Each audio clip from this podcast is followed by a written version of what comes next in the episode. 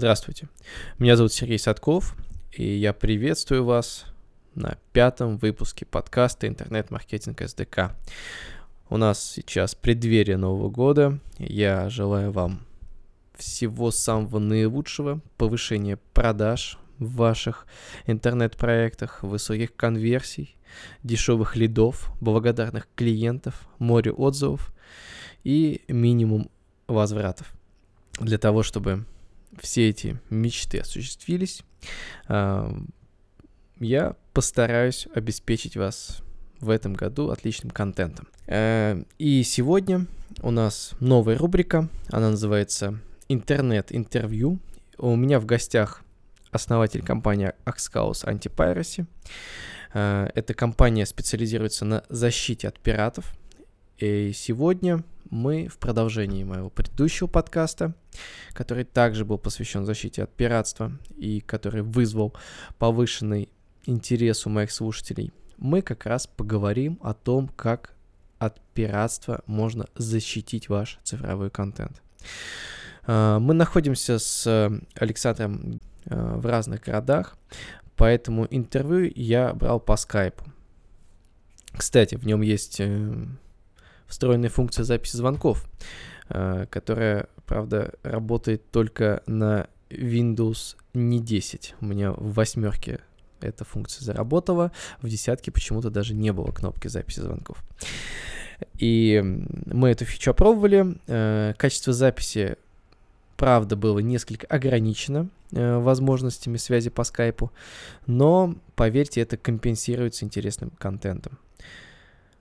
Поэтому Слушайте внимательно. А, сегодня у нас в гостях а, Александр Кончаренко, основатель компании Axhouse Anti-Piracy, а, которые занимаются защитой цифрового контента от пиратов. И так как у нас предыдущий подкаст вызвал интерес как раз на тему пиратства, я решил поговорить с ним как со специалистом в этом вопросе. И Первый вопрос, э, он очень простой. Зачем, собственно, нужно защищать контент от пиратов бизнесу? И какие потери грозят бизнесу, если этого не сделать? Здравствуйте, Сергей. Спасибо за возможность э, поприсутствовать на вашем подкасте. А, э, конечно, контент нужно защищать от пиратов. А, единственное, кому я бы мог порекомендовать отложить это на, на небольшое время, это тем, кто хочет раскрутить свой контент и который еще не при, присутствует на пиратских сайтах в небольших количествах. Потому что, как мы знаем, есть э, такая, э, такое предположение, что иногда пиратство помогает в цифровых продажах. И я считаю, что это действительно так, но только на самом начальном этапе. Например, некоторые музыкальные исполнители, которые еще не раскручены и которых э, музыка не продается через цифровые магазины, а, в принципе, им нет смысла тратить деньги на защиту контента, потому что, в принципе, это того даже может не стоить. А когда уже контент более-менее раскручен, его начинают пиратить э, очень сильно, на, в этот момент уже на, нужно начинать защищать контент и основательно за это браться и делать постоянно. То есть, по сути, критерием э, заниматься, э, идти против, бороться с пиратами или нет, является, зарабатывает ли уже э, производитель контента на нем. То есть, если это какие-то совсем копейки, то это значит, что он особенно ну, будем прямо говорить, особо никому не интересен, да, а в тот момент, когда его начинают пиратить уже более массово, тогда, ну, и, соответственно, параллельно он при этом зарабатывает, тогда уже пиратство начинает влиять на доходы. Вот, правильно? Да, да, да, согласен. Uh, хорошо. И вот с какими видами пиратства сталкиваются чаще ваши клиенты, с кем вы работаете? То есть вот каким образом именно контент чаще всего распространяется и утекает в бесплатный доступ? А если брать видеоконтент, это запись э, с так называемый сатрип, то есть это запись с экрана телевизора. Э, пираты записывают онлайн-трансляцию э, телеканала, записывают ТВ-шоу, фильмы и выкладывают их в своих видеоплеерах пиратских или э, торрент-раздачи. Туда они в это видео, как правило, вшивают свою, свою рекламу, на которой они зарабатывают. Вы могли uh-huh. сталкиваться с ними. Это 1 на 3 топора, э, 1xbet и прочее. Uh-huh. И на этом, на этом они зарабатывают. Например, если это брать э, видео, аудиокниги, музыку, э, тут чаще всего они де, э, распространяются путем торрент-раздач или файлообменника. Тут они, как правило, зарабатывают на рекламе прямо на сайте, всяких баннерах, кликандерах, там, где человек кликает на файлообменник и ждет там 10 секунд, решает э, э, капчу, и за это время там показывается ему куча рекламы, и за, эти, э, за это пират получает деньги. Ага. То есть, как правило, это та или иная разновидность рекламы, которая всплывает рядом с ссылками на скачивание контента. Да. А сталкивались ли вы с продажей контента, ну вот как раз уже пиратами? Или, как правило, все-таки это ну, чисто реклама, и они особо не заморачиваются со взятием денег? То есть вот именно прода- продают ли лицензионный контент пираты? То есть э, есть ли такая практика у вас? Была ли она? На практике те, э, те, тех правообладателей, которых защищали мы, это был, э, например, видеоигры, то есть это взломанная хак, э, хак-версия игры, ее взломали и выложили. Э, тут, получается, никто ничего не продает, все скачивается бесплатно. Видеоконтент, фильмы, ТВ-шоу, то же самое. Аудиокниги э, и электронные книги и журналы, в принципе, та же история. Да, мы не сталкивались с продажей контента, Единственное, чем мы сталкивались с похожим, это э, мы защищаем одно из самых известных travel шоу и их, их, их бренд часто используют э, в продаже и в рекламе э, разных баров, разных туроператоров, э, даже отели называют э, именем этого бренда и там размещают на booking.com. И мы всем этим занимаемся, и мы блокируем эти аккаунты этих отелей, на, например, на booking.com блокируем домены с названием бренда. Э, а именно вот продаж мы с этим не сталкивались. Но я знаю, что это есть э, связано с инфокурсами. Mm-hmm. Только вот с этим я видел, как было связано. В других типах контента я этого не встречал. То есть получается, что э, пират, ну как в данном случае, это, наверное, получается не совсем пираты, это как э, незаконное использование торговой марки, то есть даже, даже такое есть, то есть есть ТВ-шоу производитель контента, который завоевал некоторое доверие, и они э, делают, э, по сути, за счет него рекламируются, то есть они как бы вывешивают вывески, да, типа подобные, или как вообще да. это происходит? Они иногда даже не заморачиваются, они даже не меняют логотип, они просто ставят точно такой же логотип. Ага. Да, интересно. Вот. Да, то есть получается основная тема это реклама и, ну, соответственно, пиратам поэтому нужен большой трафик, потому что, собственно, чтобы как можно больше, ну да, логично, то есть больше трафика и больше скачиваний, для них это больше денег, поэтому они, ну, и, и собственно, где обычно э, пираты ищутся, то есть это поисковики или соцсети, вот какие основные каналы э, пираты, где, где пираты трафик получают, вот этот огромный, за счет чего? Вот, потому что им трафик нужен. Какие вот основные у вас каналы, как, как пираты распространяются? Самый первый способ это, конечно же, поисковые системы э, Google и Яндекс, с помощью которых они оптимизируются в выдаче. Они очень сильно, кстати, очень, очень неплохо в этом разбираются, очень много занимаются этим и продвигают свои сайты, потому что конкуренция растет с каждым годом, сайтов все больше пиратских. И в первую очередь это, конечно же, поисковики.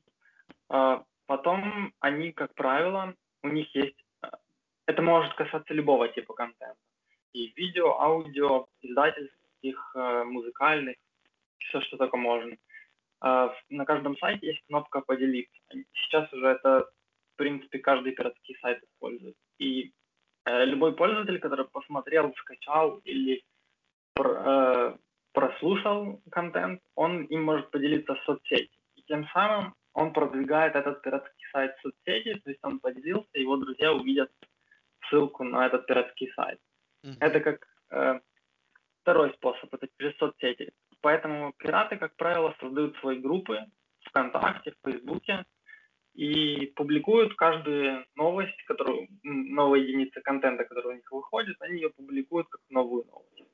Туда uh-huh. подписываются пользователи, и таким образом они тоже расширяют свою аудиторию. Потом третий вид, новый, который появился, это Telegram. Многие э, пираты начали создавать свои телеграм-каналы и публиковать, публиковать туда прямо э, файлы видео, а также ссылки на свой сайт. Поэтому вот э, самые основные способы это можно назвать соцсеть, э, поисковики, соцсети и мессенджер Telegram.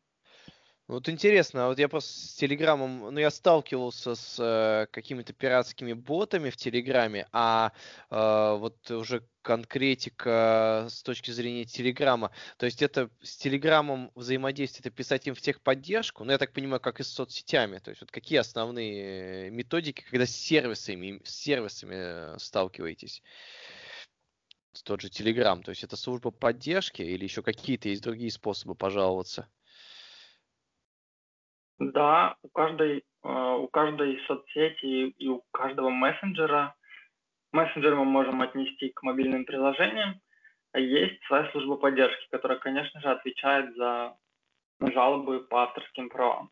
Это обязательно. Другой вопрос, то, что они могут некоторые жалобы игнорировать. Telegram такое, кстати, очень раньше было. Вообще практически они ни, ни на что не реагировали буквально год назад они начали реагировать на жалобы, но тоже не на все.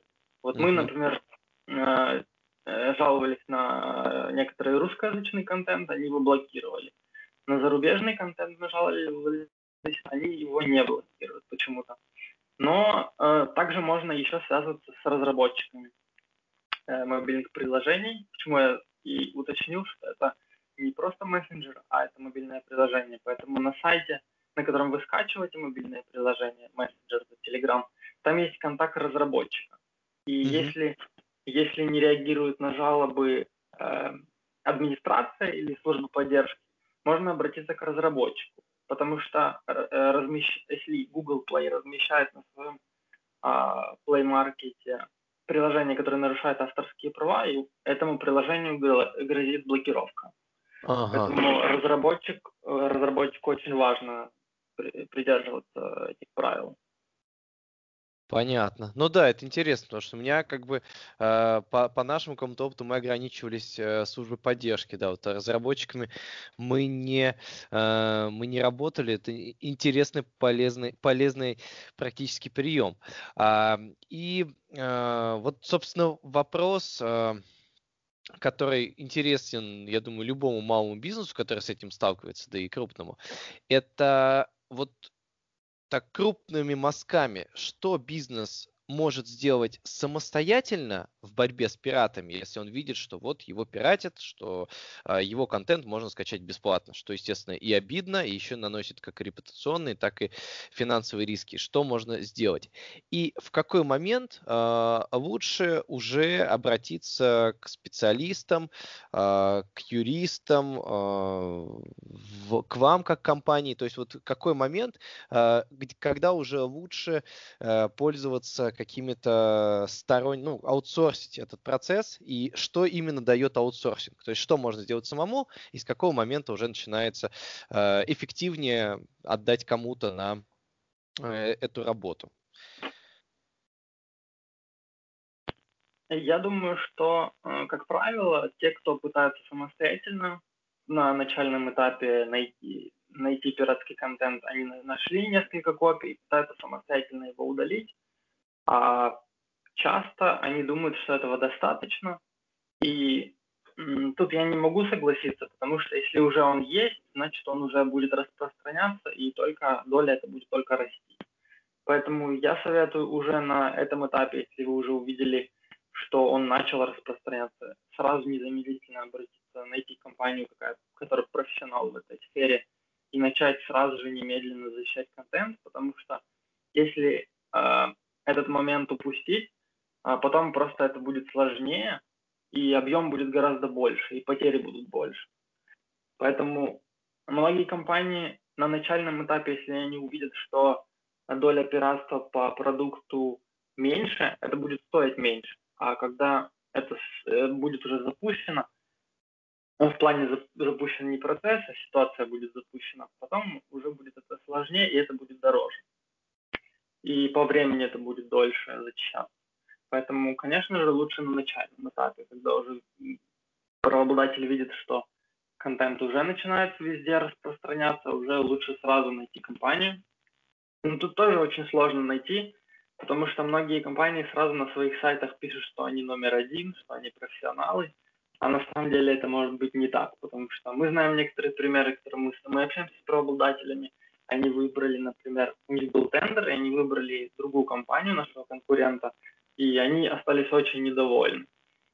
Э, поэтому а Хотя... с какими проблемами, кстати, сталкиваются обычно? Вот я ну, заказываю юриста, э, он что должен, ну хотя бы, так опять же, крупными мазками, что обычно, какие, какие, чем может быть недоволен и как определить, собственно, ну, какие критерии у заказчика могут быть при выборе подрядчика? Критериев очень мало. В основном это э, компании, подобные нашей, пишут то есть, э, те клиенты, с кем они сотрудничали, какие-то показатели эффективности, сколько ссылок было найдено за все время удалено. Но, как правило, эти ссылки, это, эта информация, она в принципе ничего не дает.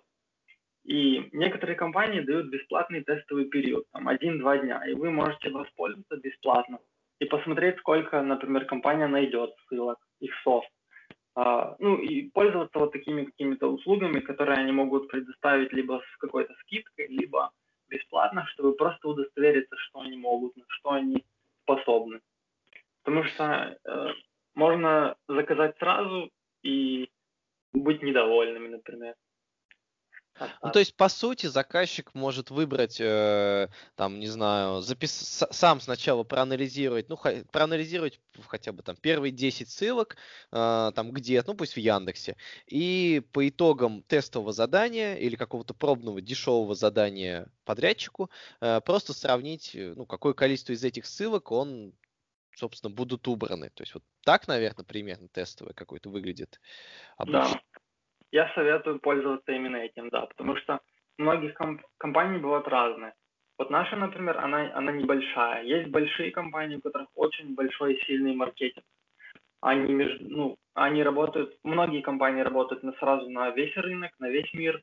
У них может быть очень сильный, сильный маркетинг, сильный, сильный менеджмент, который может работать лучше, чем эффективность удаления. Поэтому тут важно проверять это все до того, как долгосрочно начинать защищать контент. Я лично так советую. А в какой форме обычно вот, э, вот на рынке, так сказать, антипиратства э, юридического, в какой форме обычно заключаются контракты? Это на количество ссылок или на количество дней защиты, или вот э, какие обычно типовые э, форматы сотрудничества с юристами? Там, ну, какой, опять же, какой у вас, например, э, варианты, как, как обычно предлагают? Ну, можно сказать, во-первых, что у всех условия э, очень разные, и у многих условий эти являются конфиденциальной информацией.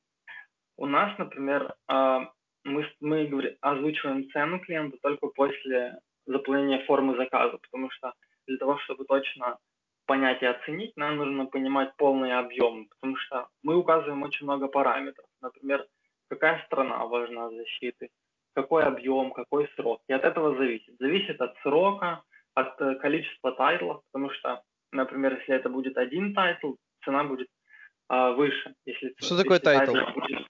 Тайтл это, например, название книжки, название фильма, название муз- музыкального трека. Мы называем ага. это тайтл. Понял, ага. И, конечно же, если их будет 100, тогда цена за один тайтл будет гораздо ниже. И от этого формируется цена. Ну, как правило, есть э, сервисы, которые ориентированы на максимальную автоматизацию, то есть клиент зашел на сайт и на сайте прямо в два клика заказал услугу. Тогда на сайте есть э, договор оферта, или как они э, правильно называются. Да-да-да, договор оферта. Сервиса, да, вот и можно, в принципе, акцептировать это прямо просто одним кликом, нажать галочку при заказе и тем самым заключить договор. А, второй способ – это когда вы связываетесь с компанией, пишете, что вас интересуют услуги, и тогда они высылают вам договор, вы его подписываете и с конкопиями обмениваетесь. Ага. Понятно, понятно. И э, такой момент, э, вот э, конкретно у вас э, процесс, когда вот вы подписываете уже э, договор с э, заказчиком, э, процесс поиска раздач э, пиратских раздач, он э, выполняется э, вручную, или он автоматизирован, или это какая-то смесь ручного и автоматического труда, потому что, ну, опять же, если мы говорим, э, почему этот вопрос задаю, потому что на некоторые тайтлы, э, там даже у нас, там буквально тысячи могут быть э, в поисковой выдаче, поэтому вот как вы, как вы с этим работаете? То есть где, какая доля ручного, какая автоматического, ну и что можно автоматизировать в этом процессе поиска закрытия? А, граница а, автоматизация, автоматизация тут вообще возможна, и она безгранична. Границы нет, потому что каждый день пираты выдумывают новые способы защиты, они отслеживают IP-адреса а, ботов, которые заходят к ним на сайт, проверяют и они их блокируют, поэтому все развиваются. Развиваются пираты, развиваются компании по защите контента, и этот процесс постоянно автоматизируется. У нас он автоматизирован на 90%, примерно на 90%. И весь контент ищет софт сам, полностью самостоятельно.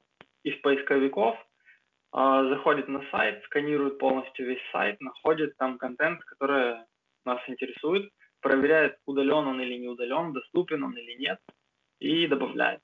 Конечно, есть доля сайтов, которые э, запрещают э, автоматическим системам заходить к себе на сайт и прочие защиты, которые, конечно же, не все компании могут себе позволить такие разработки, поэтому не, не, не все 100% контента мы можем найти. Но большую долю, вот примерно 90% мы находим запросто.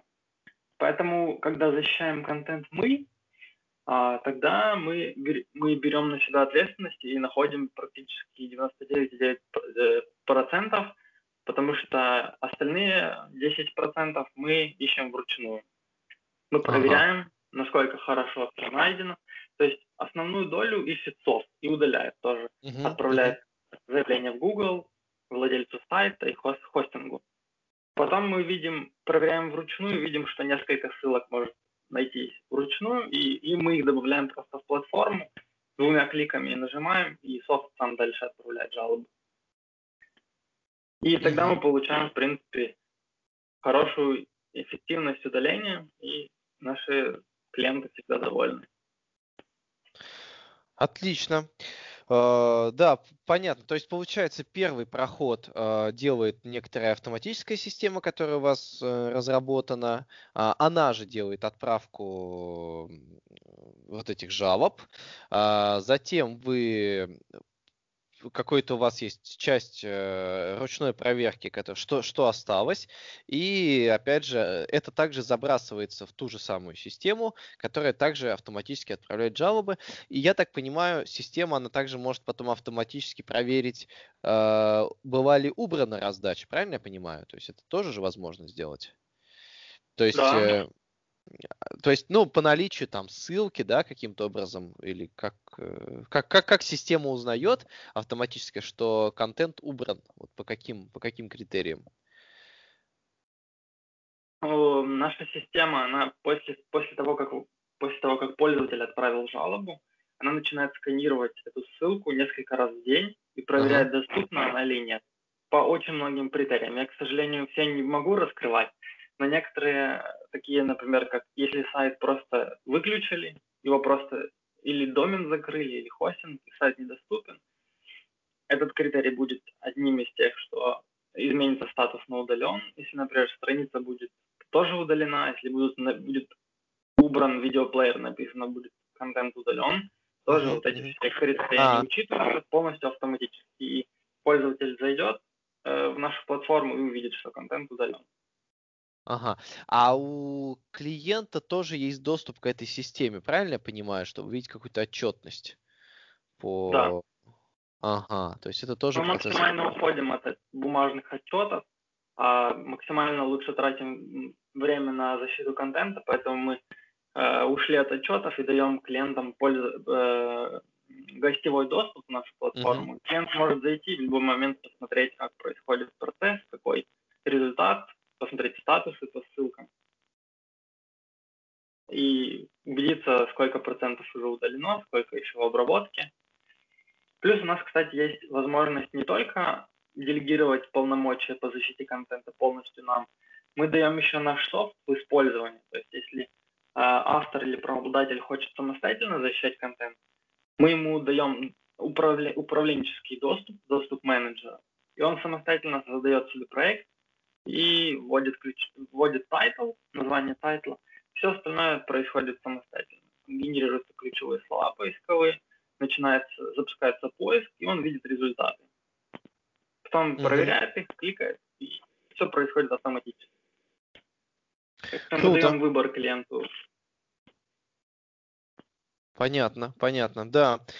А, интересно, потому что я в своей практике на, на данном этапе мы все-таки, э, об этом я рассказал в предыдущем подкасте, э, мы все делали вручную, и тоже, ну, мне тоже казалось, что э, это процесс вроде как можно сделать автоматически, потому что задача на самом деле абсолютно типовая, то есть э, действительно автоматизация здесь очень логична, потому что есть типовые, это абсолютно типовые запросы, которые отправляются на хостинги, владельцам сайтов, э, тем же поисковикам, э, и которые можно действительно автоматизировать. И очень круто, что вы это сделали.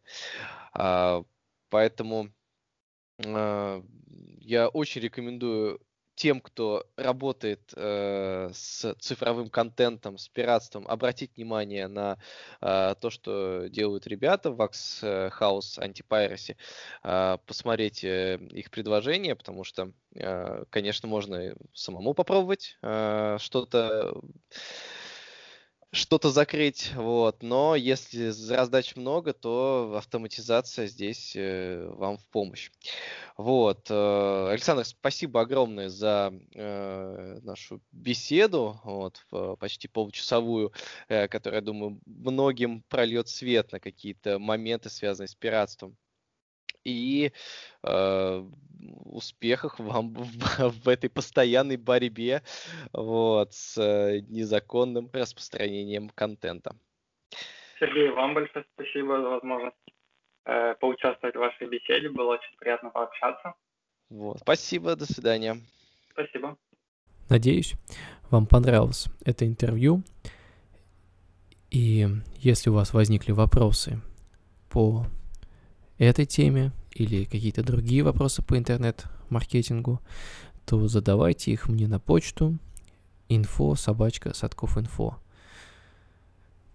Почта есть э, на моем сайте, и вы всегда можете ко мне обратиться с предложениями темы выпусков и отзывами о прошедших.